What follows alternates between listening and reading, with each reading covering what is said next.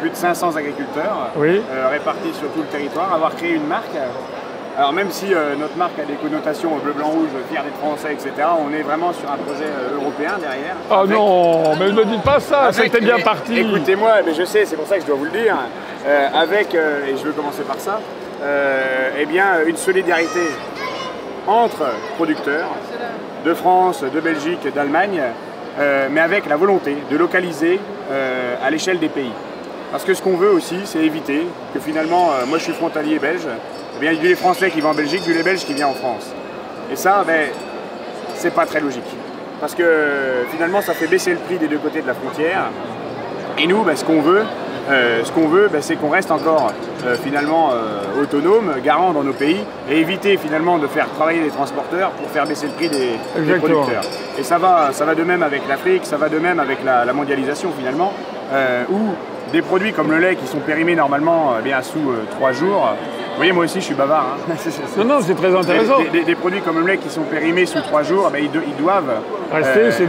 ils, doivent rester. On doit produire local pour consommer. Oui, oui, non, c'est vrai. Donc, je ne sais pas si on se rapproche dans, dans, cette euh, vue euh, du, monde agricole ou du monde laitier, euh, mais c'est vrai que nous, derrière, on est d'accord que ce n'est pas cet euro plat qu'on veut, mais il faut quand même être solidaire, parce que moi, j'ai appris énormément.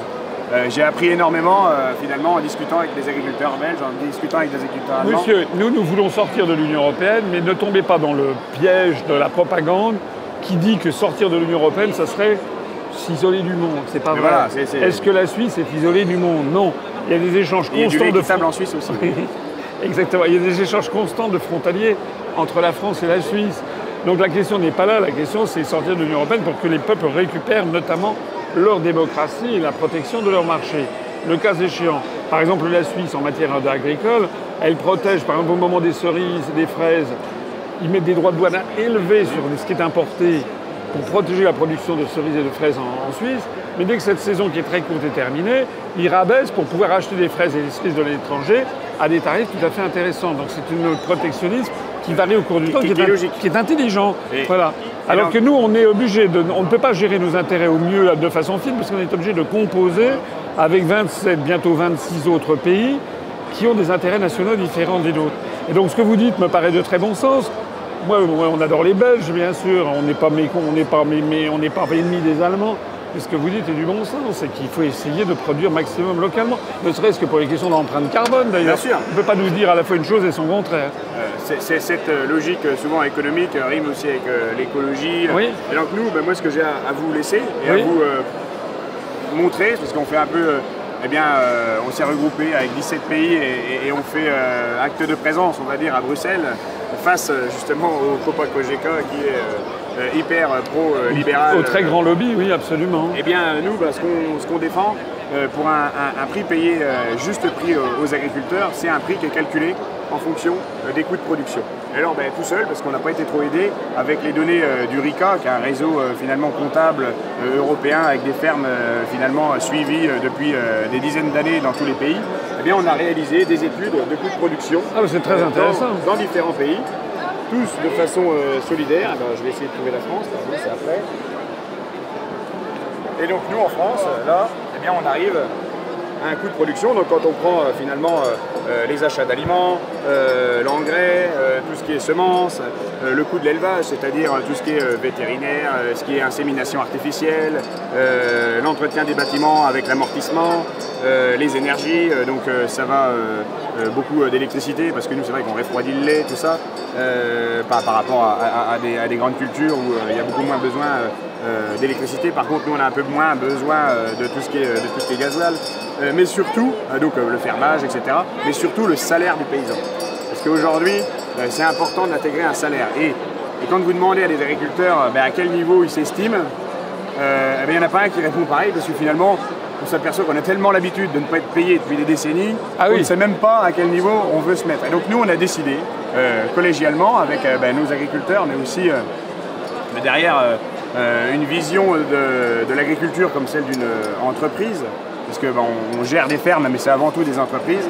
on veut être payé à 1,5 SMIC. Je pense que c'est pas non plus déconnant, 1800 euros approximativement, pour 1800, 2000 euros pour, pour finalement, eh bien... Pour salaire net? Ouais, net, pour, pour comment... 60 heures en moyenne, et ça c'est pas moi qui le dis, c'est France Agrimaire, 60 heures de travail par semaine. En, ayant fait ce calcul-là, eh bien on arrive, on arrive ici à 45 centimes, 45 centimes du litre de coût de production en France. C'est assez similaire, hein, c'est entre 40 et 45 sur tous les pays européens. On s'aperçoit que finalement, euh, la compétitivité, le fait d'avoir des grosses fermes, le fait d'avoir des petites fermes, il n'y a pas beaucoup d'écart. Donc ça, je vous le remets. Oui, c'est intéressant comme tout. Euh, donc derrière, euh, c'est notre mouvement européen qui... enfin, notre mouvement européen. C'est notre association au niveau européen qui s'appelle l'European Milk Board.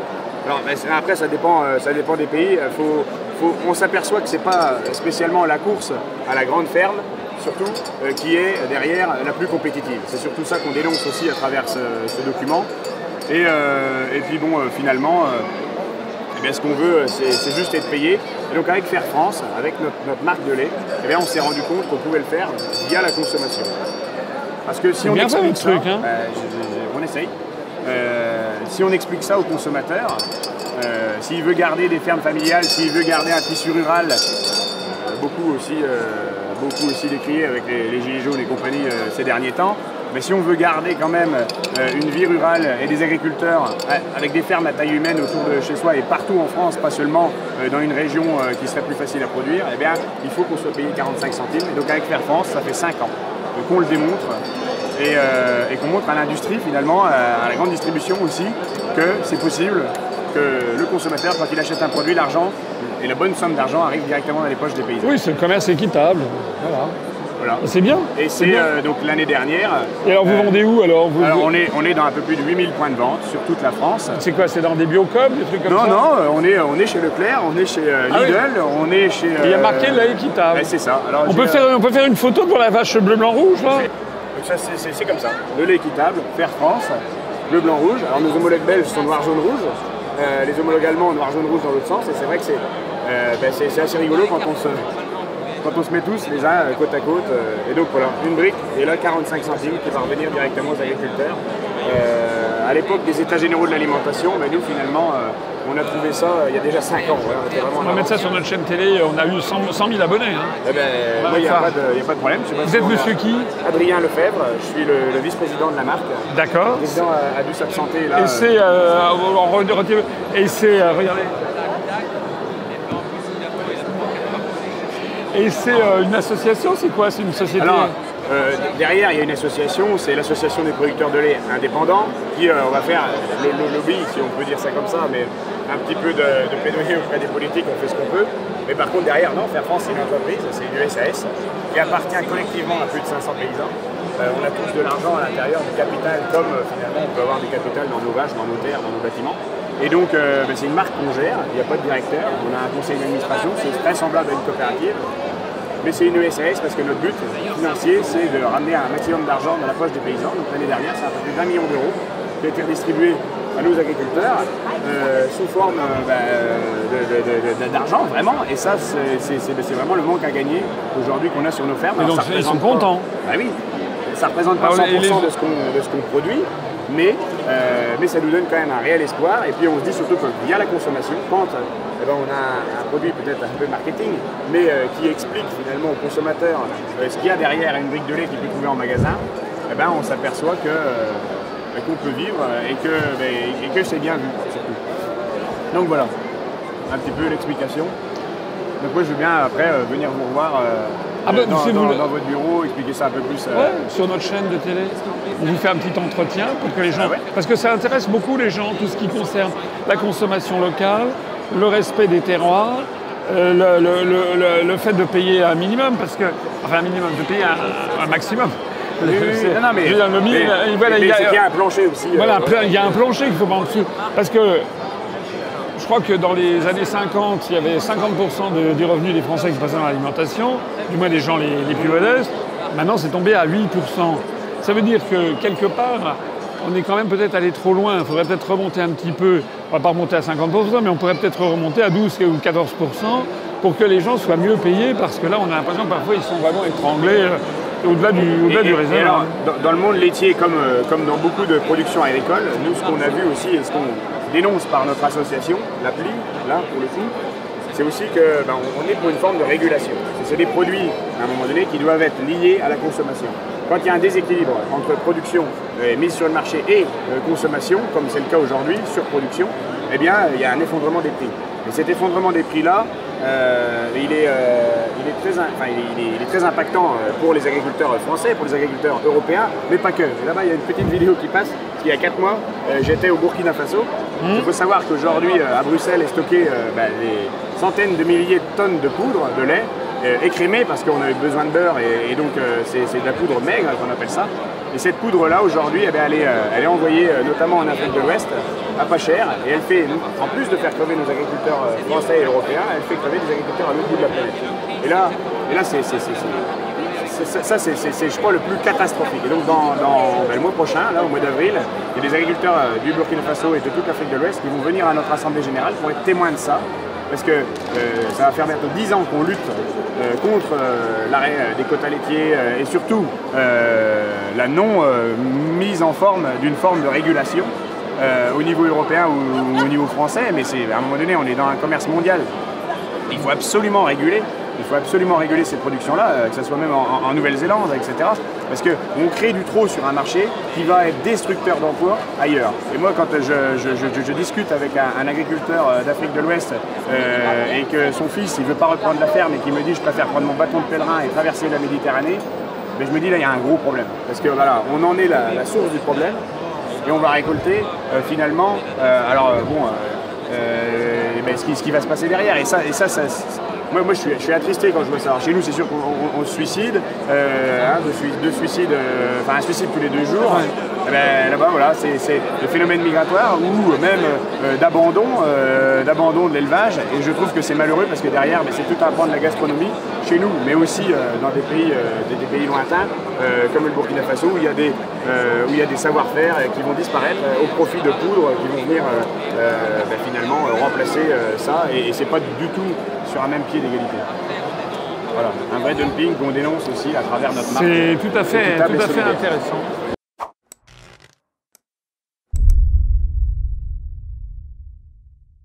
Alors moi je suis euh, producteur de fruits. Producteur de fruits Dans la vallée du Rhône. Ah ben vous connaissez euh, Christophe Blanc peut-être, non? Oui. Parce que Christophe Blanc, c'est notre responsable pour les questions agricoles. Voilà. il n'a pas pu venir parce que c'est en période de, de, vacances scolaires. Il avait promis à sa femme et ses enfants de les emmener. Et c'est lui qui a dû prendre contact avec vous. Et c'est notre responsable agricole. Il est dans la vallée du Rhône et il fait de, des fruits, hein, justement. Voilà. Donc euh, moi je suis euh, Nord-Drôme, alors euh, pratiquement l'Isère. J'avais à côté de. Ah oui. Alors pour vous donner l'exemple, c'est à côté du vecteur cheval. Ah oui. C'est pas l'idéal. C'est le truc. et on produit des fruits, j'ai fait un ERL avec mon fils, oui. Joris, qui lui est responsable jeune de la coordination rurale. Et on a une exploitation d'une trentaine d'hectares de vergers en ERL. Avec sur le lieu d'exploitation un magasin réunissant 25 producteurs. Donc on fait de la vente euh, pour les collègues euh, producteurs. La vente directe en fait. Voilà. Et vous faites que des fruits, vous ne faites pas de fruits transformés, il n'y a pas des. On fait des jus de fruits. Des compotes, euh, des jus de fruits. Voilà, des... ici on fait, mais on fait, on amène nos fruits et on a un transformateur parce qu'aujourd'hui les, les, les, normes sanitaires et tout nous empêcheraient d'avoir un matériel qui est trop trop, trop onéreux. Oui. Donc on a un, une personne avec qui on a un contrat, donc on amène notre marchandise et nous la transforme et nous, il nous le rend sur les cas. Euh, il travaille à la façon. D'accord. Parce que l'autre fois, enfin l'autre fois, il y, a, il y, a, un an de ça, Christophe Bourg dont je parlais, un jour je vais à un monoprix à Paris, un monop, rayon des jus de fruits, je vois sa, photo. Donc Monoprix a lancé un, une, une, gamme de jus de fruits avec petits producteurs. Et il y a la photo des, des petits producteurs et il y avait lui qui était dedans. J'ai trouvé ça assez, assez sidérant. Je ne sais pas comment il a fait pour de, se retrouver dans ce genre de filière. Mais... La, la, la, la vente, euh, moi j'ai un, un, voisin qui a trouvé mes fruits euh, au Luxembourg. Comment il a su que c'était vos fruits? Parce que j'ai créé une marque avec, le, avec deux poires, c'était marqué les vergers de la Valois, les vergers de Font-Blanchet. Euh, D'accord. Vous avez combien d'hectares vous avez dit? 30 hectares de fruits. Ah, c'est pas mal. Hein. C'est pas mal. Pas mal. occupe. Et alors donc les problèmes que vous avez, c'est le problème de la cueillette, des travailleurs saisonniers en quelques semaines. Alors, on a eu une grande inquiétude avec le TODE qui voulait nous supprimer. TODE, rappelez-moi. C'est l'aide aux, aux salariés euh, saisonniers. D'accord. Euh, ça, il était question de nous la supprimer. Oui. Donc si on nous supprimait la, la TODE, ça nous demandait à peu près de 200 euros par mois l'ouvrier. Par tête, par oui. Ah oui. Donc euh, quand on a euh, le gros coût de l'exploitation, on est 30 sur l'exploitation. Donc euh, 30 multiplié par 200, euh, on serait plus compétitif. Aujourd'hui, le problème, c'est d'être compétitif. On ne peut pas, être euh, compétitif face à nos collègues espagnols, face à nos collègues italiens, qui n'ont pas le même SMIC, qui n'ont pas les mêmes charges, qui n'ont pas les mêmes euh, contraintes environnementales. Aujourd'hui, euh, il y a des produits qui sont interdits en France, autorisés en Espagne. Par exemple. Euh, par exemple, euh, bah, le fameux produit contre la cerise de la mouche, la mouche de la cerise, le... Ah, j'ai de mémoire. Euh, dis- ouais, Oui, euh, mais c'est en Turquie aussi. On en a, Turquie. en fait, on accepte cette distorsion de concurrence. Donc nous, on est tout à fait d'accord avec ça. C'est que, enfin, tout à fait d'accord avec vous sur ça. C'est qu'en fait, aujourd'hui, euh, il y a une distorsion de concurrence entre les pays de l'Union européenne. Euh, il y a deux ans, on interdit euh, les importations de cerises de Turquie traitées avec une molécule spécifique. Est. Exactement. Et puisqu'on l'a interdit aux producteurs français, deux ans après, on recommence à importer des cerises de Turquie sous prétexte que la Turquie s'est engagée à ne pas utiliser ce produit. Mais on ne contrôle pas. Il n'y a aucun contrôle qui est fait. Donc, Moi j'ai l'impression qu'il n'y a pas grand contrôle qui est fait. C'est comme l'affaire de la, traçabilité de la viande de Pologne. Là, c'est ça, il y a eu un scandale récemment. tout à fait, oui. Parce que quand je parle avec des gens, là j'ai vu certains de vos collègues d'autres syndicats, donc on me dit oui, mais euh, en France, on a des très bons contrôles. Mais en France, justement, mais, mais c'est ça le problème. contrôles, Et oui. Mais en France. Mais donc nous, on est vraiment pour. C'est là où on diffère un petit peu de votre position pour, pour l'Europe, mais une Europe unie, forte, avec les mêmes règles. Nous, on voudrait les mêmes règles. C'est pour ça qu'on se bat. C'est parce qu'aujourd'hui, nous, en France, on respecte des normes qui ne sont pas respectées en Europe. Et on importe pas obligatoires en Europe. tout à fait. Et on importe des produits avec euh, des, oui, des produits avec certaines molécules interdites en France, ce qui nous semble aberrant. Donc c'est vraiment à ce niveau-là. On a une taxe sur un produit qui s'appelle le Captan, une taxe, Captan. environ- Captan, une taxe environnementale qui est de 22%, euh, qui n'existe pas en Espagne. Aujourd'hui, euh, les agriculteurs frontaliers font beaucoup la navette entre la France et l'Espagne. On parle de la cigarette, mais les produits phyto, c'est pareil. Euh, aujourd'hui, aujourd'hui, nous, on a une TVA phyto à 20%. Vous me direz, la TVA, on va la récupérer. Mais au bout de trois mois, pour, pour moi personnellement, au bout de trois mois, des collègues au bout d'un an. La banque de trésorerie, vous voyez où comme elle est compétente.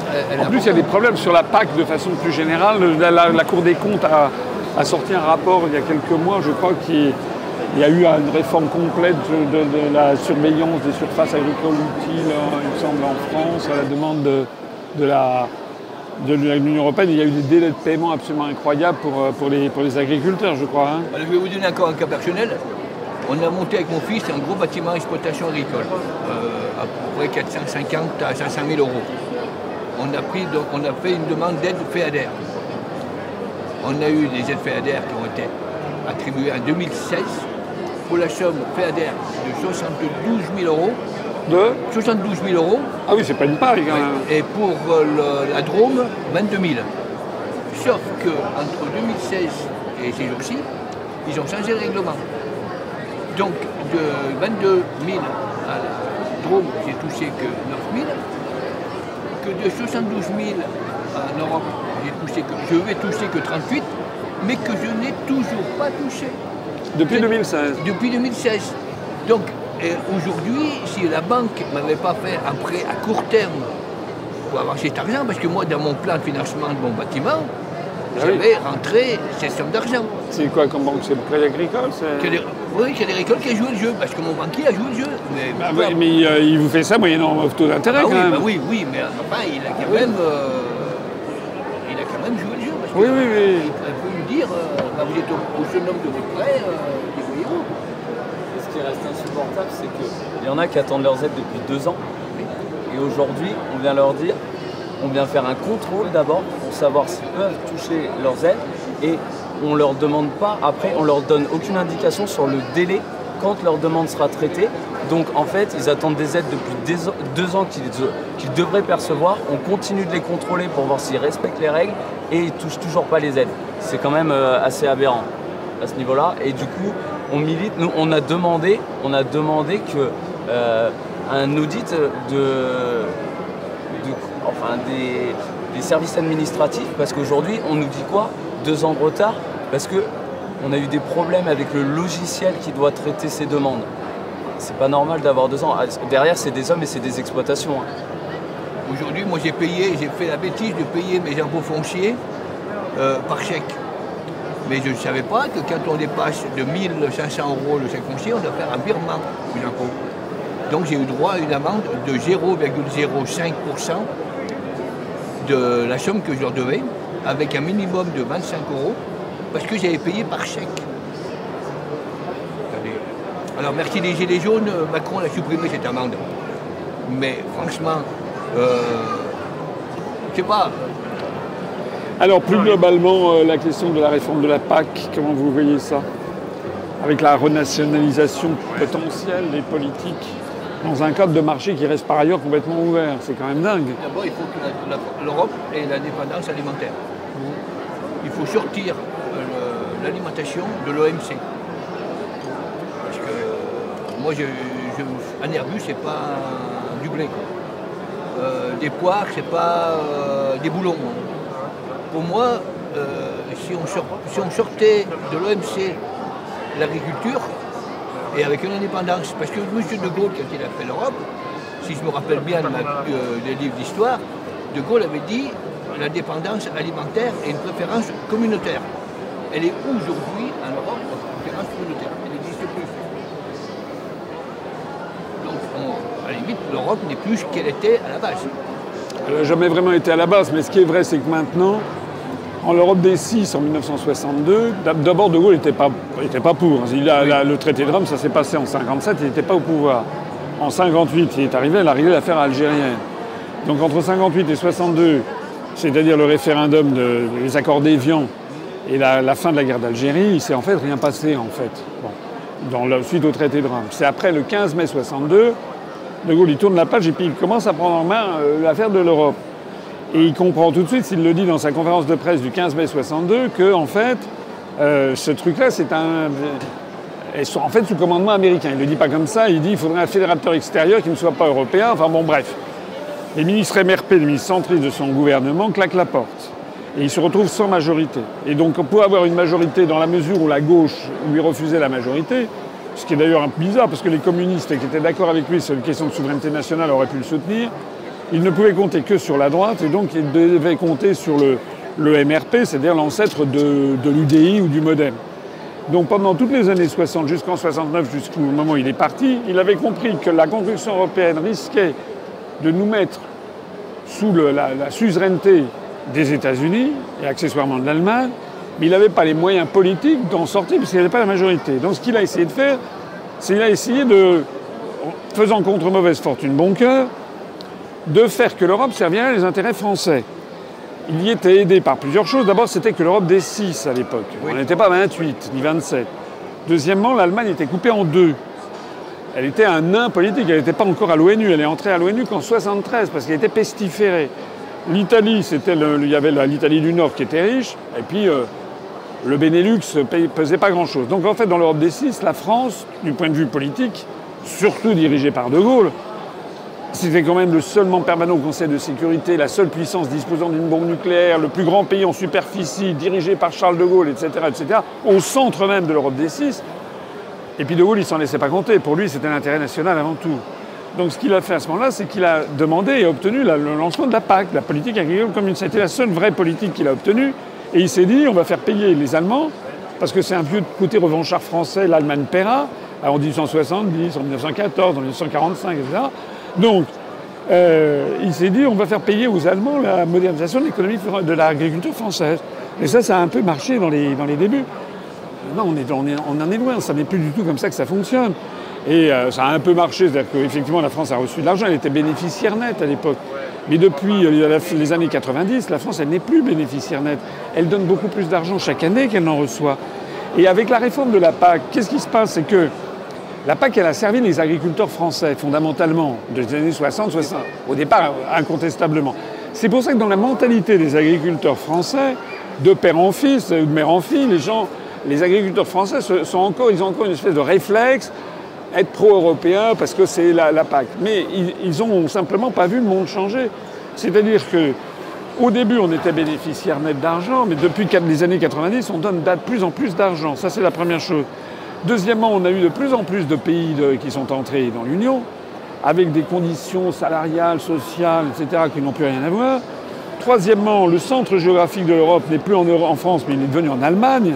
L'Allemagne, qui en plus s'est réunifiée entre-temps, est devenu le principal pays de l'Union européenne à tous les égards. En plus, on a un euro qui est coté à mi-chemin entre ce que serait le, le Deutsche Mark et la drachme grecque. Donc c'est coté à mi-chemin par rapport au dollar. C'est pas assez cher pour l'économie allemande. Donc l'économie allemande, elle bénéficie d'un soutien majeur. Elle a une monnaie qui est trop, trop faible pour sa, pour sa compétitivité. Il dégage des excédents commerciaux géants de 280 milliards d'euros devant la Chine, premier excédent mondial, ce qui leur permet d'avoir aucun chômage, puisque plus vous, plus vous exportez, plus vous faites travailler des gens chez vous pour l'étranger, alors que plus vous importez, plus vous achetez du travail fait ailleurs, en fait. Quant à la France, elle a 80 milliards, 75, 80 milliards d'euros de déficit, donc nous, au contraire, on crée du chômage. Et l'objectif constant d'un certain nombre de pays qui nouvellement arrivés, notamment enfin, nouvellement à partir de 72, le Royaume-Uni, euh, le, Danemark, etc., puis a fortiori après les autres, les Scandinaves, a été de torpiller la PAC, parce que la PAC, la PAC était considérée comme servant trop les intérêts français. Et moi, ce que je vois dans ce qui se passe là, dans ce projet de PAC nouvelle Horizon 2020, c'est que d'abord le budget va diminuer de 15%. Alors prend, ils prennent appui sur le fait que le Royaume-Uni s'en va, donc il y a moins, d'argent, parce que les Britanniques, eux, ils vont garder le pognon pour eux. Hein, donc le Brexit, euh, on, se reverra l'année prochaine, vous verrez le Brexit. Vous allez voir comment ça va être. ceux qui vont se mordre les doigts, c'est nous qui vont se mordre les doigts. Parce que c'est nous qui devons payer plus, en fait. C'est nous qui devons installer les droits de douane. Il y a des gens qui me disent, euh, tout à l'heure j'en parlais avec le, président de vice-président de la FNSE, il me disait, bon, alors en Normandie, ils sont très inquiets pour leurs exportations de lait, mais les produits laitiers, mais pourquoi? Les Britanniques, ils vont continuer à acheter les produits laitiers normands.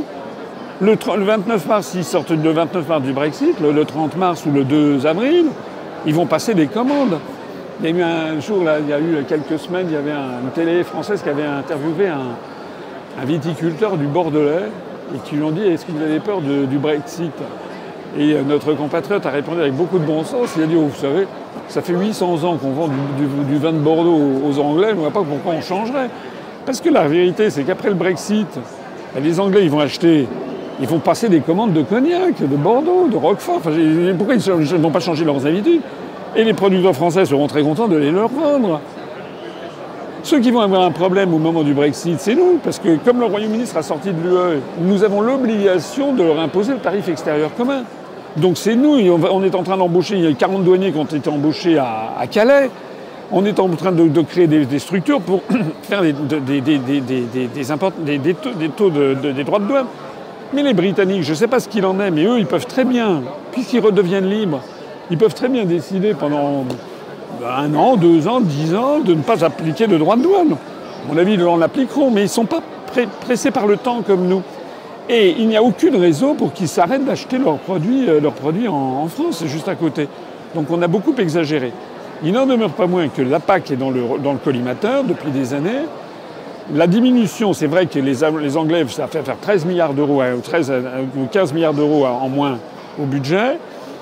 Et il a été prévu de faire baisser, si j'ai bien compris, euh, sur l'horizon 2020-2027, de 43 milliards d'euros, c'est quand même pas une bagatelle, la, PAC. Ça veut dire que nous, on donne 24, actuellement on reçoit 15, donc on laisse 9. Peut-être que dans 5 ou 6 ans, on donnera l'équivalent en, euros constants de 24, mais au lieu de recevoir 15, euh, on recevra peut-être que 13, puisque la politique agricole commune, la France est la première bénéficiaire. On est les premiers dans le collimateur, en fait. Et alors, enfin moi c'est la, vision que j'ai des choses, mais il y a une autre vision, c'est qu'ils veulent renationaliser les, politiques en matière, c'est-à-dire permettre aux États d'avoir des aides à leurs agriculteurs, tout en maintenant la libre circulation de, de leur marché commun. Alors, pour rebondir sur deux petites choses, vous avez dit que les agriculteurs étaient attachés à la PAC. euh, Je crois, que- oui. Parce que ça. On a très bien vu que la PAC avait changé hein, depuis qu'on s'est créé. Oui, quand je dis, mais je 80, parle pas de vous, parce que je sais qu'à la coordination rurale, vous êtes euh, des. rurale, Oui. on a vu. Donc nous, ça fait depuis 25 ans, depuis la création du syndicat, qu'on se bat pour une nouvelle PAC. Pour une nouvelle PAC. euh, parce qu'elle ne convient plus du tout aux besoins des agriculteurs. Et sur la nouvelle PAC, enfin, ce qui est discuté, la renationalisation, bien sûr, c'est- pas possible.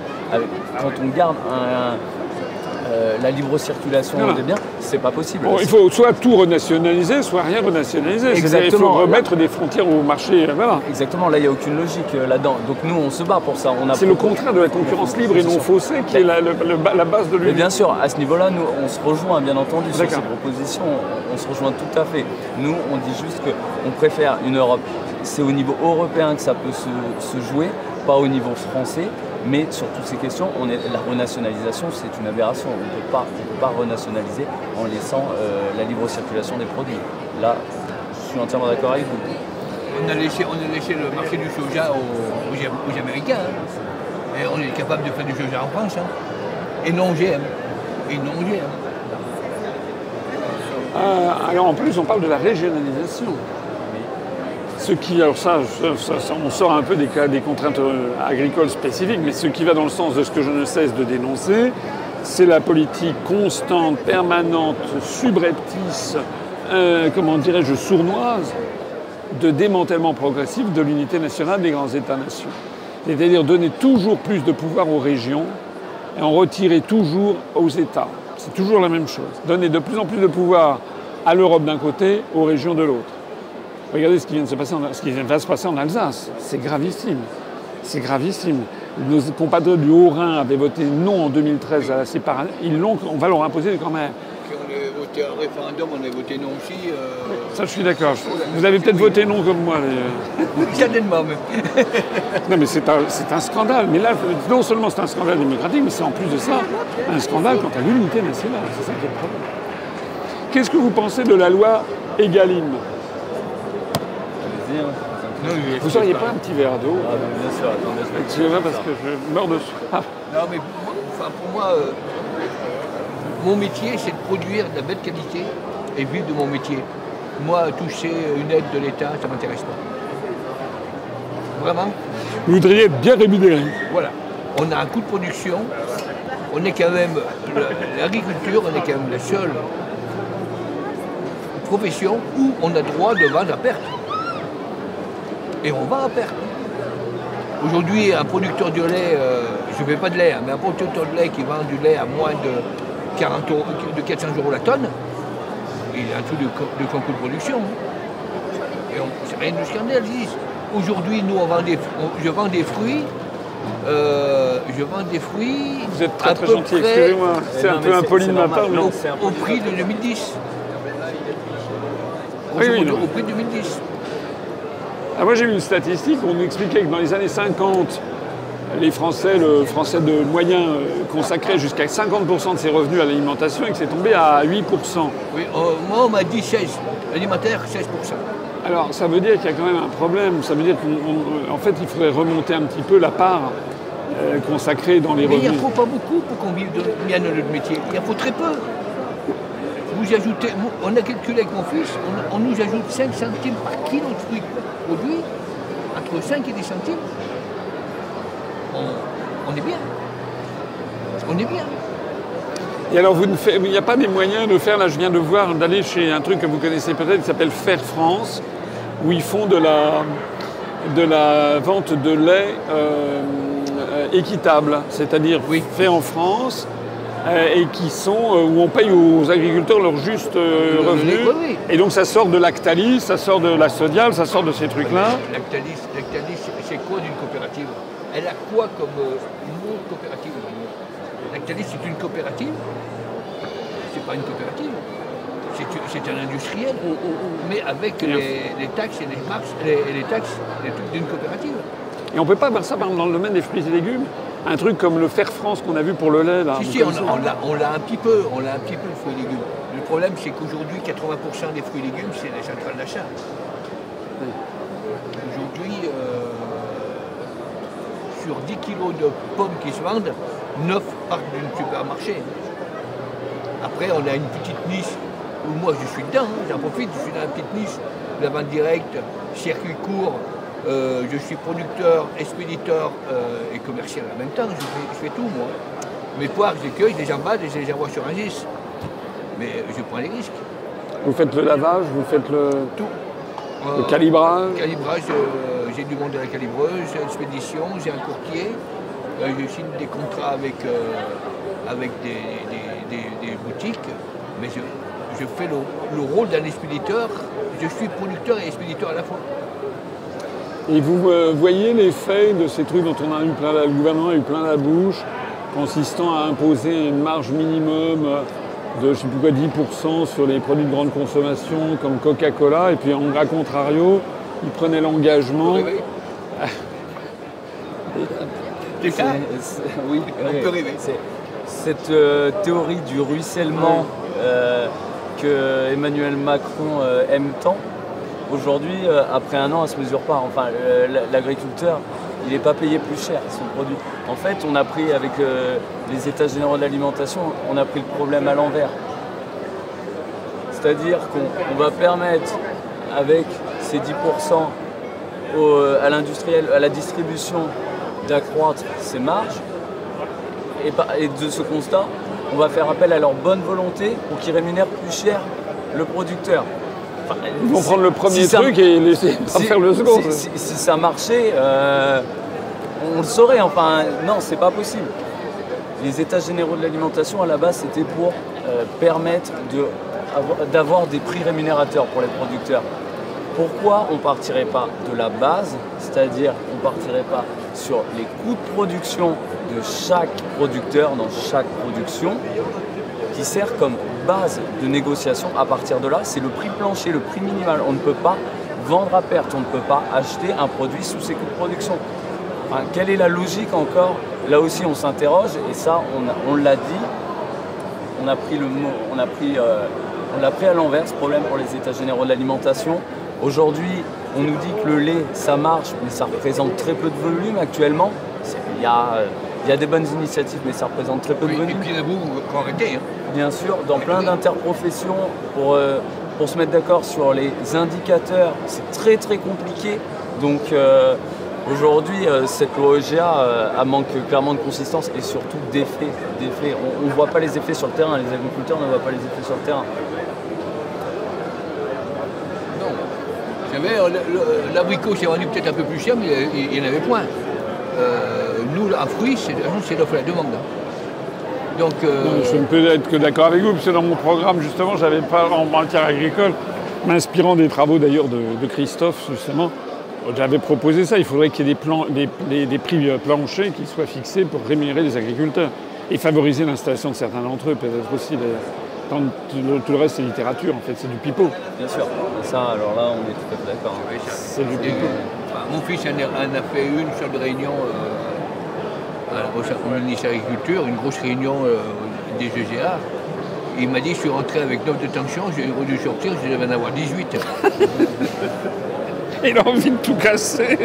Alors vous, vous avez quoi comme position sur la PAC finalement? Parce que tout ça c'est gentil, tout le monde dit oui, mais nous on est pour ci, nous on est pour ça, mais en fait euh, la France elle va se faire encore avoir là-dedans parce qu'elle va être minorisée sur ces questions de PAC. Parce que la- la- la- l'Allemagne, si j'ai bien compris, euh, aujourd'hui, on- aujourd'hui, je pense qu'on on a un ministre de l'Agriculture qui, s'il dit qu'il ne connaît pas l'agriculture, il la connaît parfaitement parce qu'il est de la Drôme. ouais, Donc, Monsieur Guillaume, Didier Guillaume, il connaît très bien. lui c'est lui qui connaît bien son sujet. Il connaît bien son sujet. C'est déjà ça. Il a plus d'ambition politique après ça. C'est encore mieux. C'est encore mieux. Euh, ceux qu'on a eu avant avaient plutôt des ambitions personnelles qu'agricoles. Oh. Et monsieur, Le- monsieur Le Foll était porte-parole au ministre de l'Agriculture.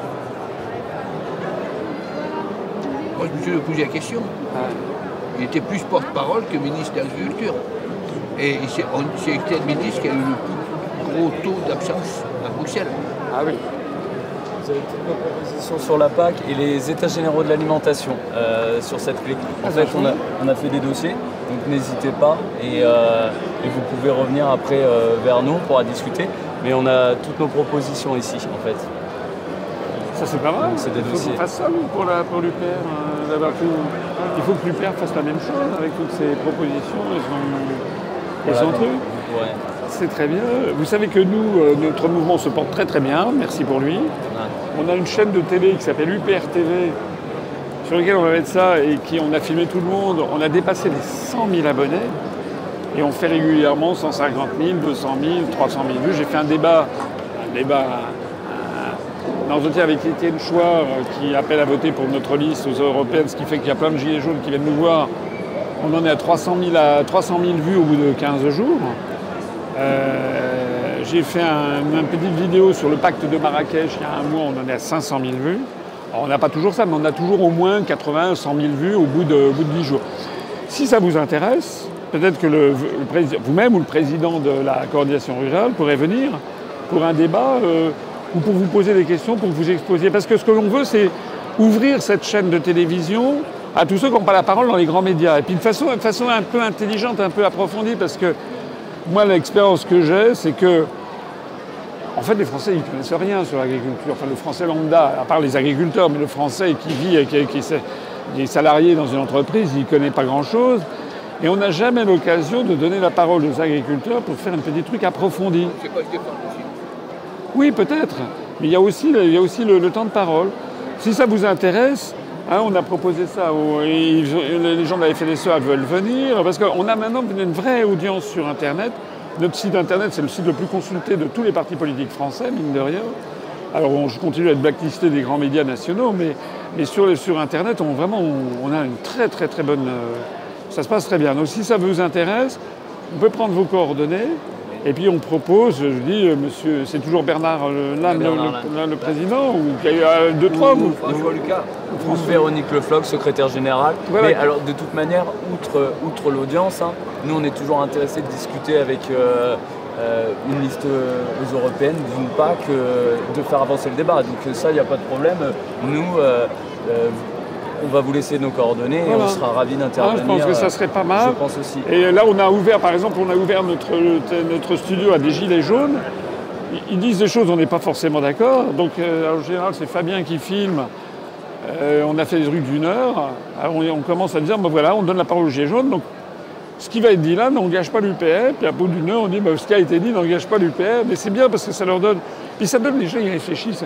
Il y, a, il y a quelque chose qui est bien, je trouve, dans la France d'aujourd'hui, depuis ce mouvement des gilets jaunes, que nous, on, on a plutôt approuvé, mais sans. Nous, on n'a pas voulu faire de récupération. J'ai pas mis de gilet jaune, j'ai pas fait, pas fait ce genre de truc. Mais il y a quand même quelque chose qui est bien, c'est qu'on sent que les Français se- commencent à se poser des questions. je trouve. Les Français, parce qu'il y a quand même, ça part dans tous les sens. hein. Et pas seulement en matière agricole. hein. Mais tout à fait, nous, euh, le mouvement des Gilets jaunes, on ne l'a pas récupéré non plus, Oui. mais on- au niveau du national, on n'a pas donné de mot d'ordre, mais on sait qu'au niveau départemental, beaucoup d'agriculteurs suivaient le Oui. mouvement, parce qu'aujourd'hui, à la base, le mouvement des Gilets jaunes, c'est face à l'abandon du monde rural, hein, Oui, oui, euh, oui, l'abandon oui, du monde rural, l'agriculture, on est dans ce cas-là. Beaucoup d'agriculteurs étaient euh, sur ce mouvement des Gilets jaunes. là. Tout, Ah à fait, oui. tout à fait. De toute façon, le, le- Son, le- parce que le mouvement son. n'est pas terminé. le ru- Exactement. le rural est devenu le parent pauvre de la France. hein. Aujourd'hui, euh, les écoles, bah, elles ferment plus les jours. Euh, trouver le- un médecin, ça devient. Oui, mais tout est à l'avenant. Tout à l'heure, j'étais sur TV Agri. Là, en fait, c'était des étudiants de l'OSJ qui me disaient, voilà, comment il m'a interrogé sur le prix des médicaments. Bon, enfin, c'était un peu n'importe quoi.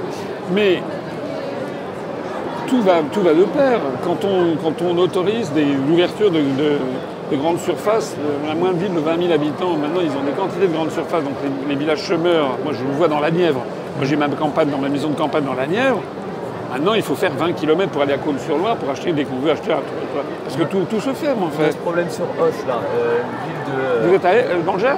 Dans le Gers. Vous aussi? Bah, Au siège de la coordination rurale. Sont- Tout le monde est dans le Gers. Bah, tout le monde est dans le Gers. C'est le plus gros département de France. le siège de la c'est coordination un rurale. très beau département. Mais le Finistère et le Lot Ah, le- et, le la, et la- et la Finistère, Haute-Corse, c'est pas mal. Et du, Et je vous parle pas de la Drôme. du coup, il y, a- il y a deux Et les Hautes-Alpes grandes surfaces déjà. On a un Carrefour, on a un Leclerc. Et ils viennent d'ouvrir un hypermarché en plus. ça fait trois énormes grandes surfaces. Auch. Il n'y a, plus- à Auch. Il y a plus personne dans le centre-ville. Et euh, trois énormes grandes surfaces. Déjà que deux, c'était bien plus que suffisant. a- C'était même trop. Et on vient d'ouvrir un hypermarché beaucoup plus important. Donc tout à fait. Donc tout ça se fait au détriment de la- bah, des commerces en voilà. Donc euh, les gens du coup ils sont ils passent leur temps à faire des allers-retours. C'est d'ailleurs pour ça que ça fait flamber les gilets jaunes. Les gens sont obligés d'avoir une voiture en fait. Et quand je dis les gens, c'est un couple. Il y a au moins deux voitures par par par par, par couple. Monsieur et Madame. Il suffit qu'il y ait un enfant qui a 18 ou 20 ans qui soit toujours à la maison, ça fait trois voitures, donc ils dépensent, ils ont des frais d'essence. C'est une Du coup, obligation. oui, c'est une obligation. Donc du coup, en même temps qu'il y a ça, eh ben, on ferme. alors, il y a la demande de Bruxelles qui est la fusion des communes. Et puis les diminutions des crédits aux, aux communes et la diminution des crédits aux services publics, on ferme les mairies, on ferme les écoles, on ferme les postes, donc on fait. Alors vous avez la fermeture des mairies, des postes, des écoles, etc., des, co- des- des commerces, donc les gens s'en vont. Alors, comment est-ce qu'on peut avoir après ça des médecins qui vont s'installer dans des trucs qui sont en train de se désertifier? Donc tout ça, c'est une espèce de. plus de 35 heures. Voilà, Le exactement. médecin, qui- le médecin dans un petit village, maintenant, il, Ah bah bien sûr. il rentre à noir du soir. Bien sûr. Vous savez combien d'adhérents à la coordination rurale, vous savez? On communique pas sur notre nombre Ah, d'adhérents, euh, mais euh, après on en a partout en France, tous les départements. Dans des gros gros départements, on va aller à 1000-1500 adhérents. Et c'est né dans le Gers? C'est né dans le Gers, à Auch. Les, les fondateurs sont gersois. Et donc, euh, c'est Et moi, j'ai fait une conférence dans le Gers il n'y a pas très longtemps. C'était le 17 décembre. Une conférence que je n'ai faite que deux fois, qui est assez, assez absolument je fais des conférences politiques. Et celle- Celle-ci, elle est amusante. Elle s'appelle Gastronomie et politique. C'est quand même un, ré- un- un département qui est réputé pour, réputé pour sa bonne chair. Voilà. Et euh, j'avais fait une conférence pour montrer qu'en fait, l'histoire de la gastronomie et de la façon de manger est, est- est très corrélée aux questions politiques. Il y a- je commence, vous connaissez Bria Savarin, qui était un euh, fondateur de la gastronomie en France, un l'un des fondateurs, euh, qui vient au 19e siècle. Il a écrit un truc qui s'appelle La physiologie du goût, et puis il est mort un mois après avoir publié ce bouquin qui reste le livre fondateur de la gastronomie. Il a cette phrase, c'est un aphorisme qui est au début, il a cette phrase Le destin des nations dépend de la façon dont elles se nourrissent. On a, un bel avenir, alors. Ouais, c'est intéressant. C'est intéressant. Et vous voyez tout au long de l'histoire l'apparition de. Il y a une nourriture pour les riches, une nourriture pour les pauvres. Et à notre époque aussi, en fait. À notre époque aussi. Voilà.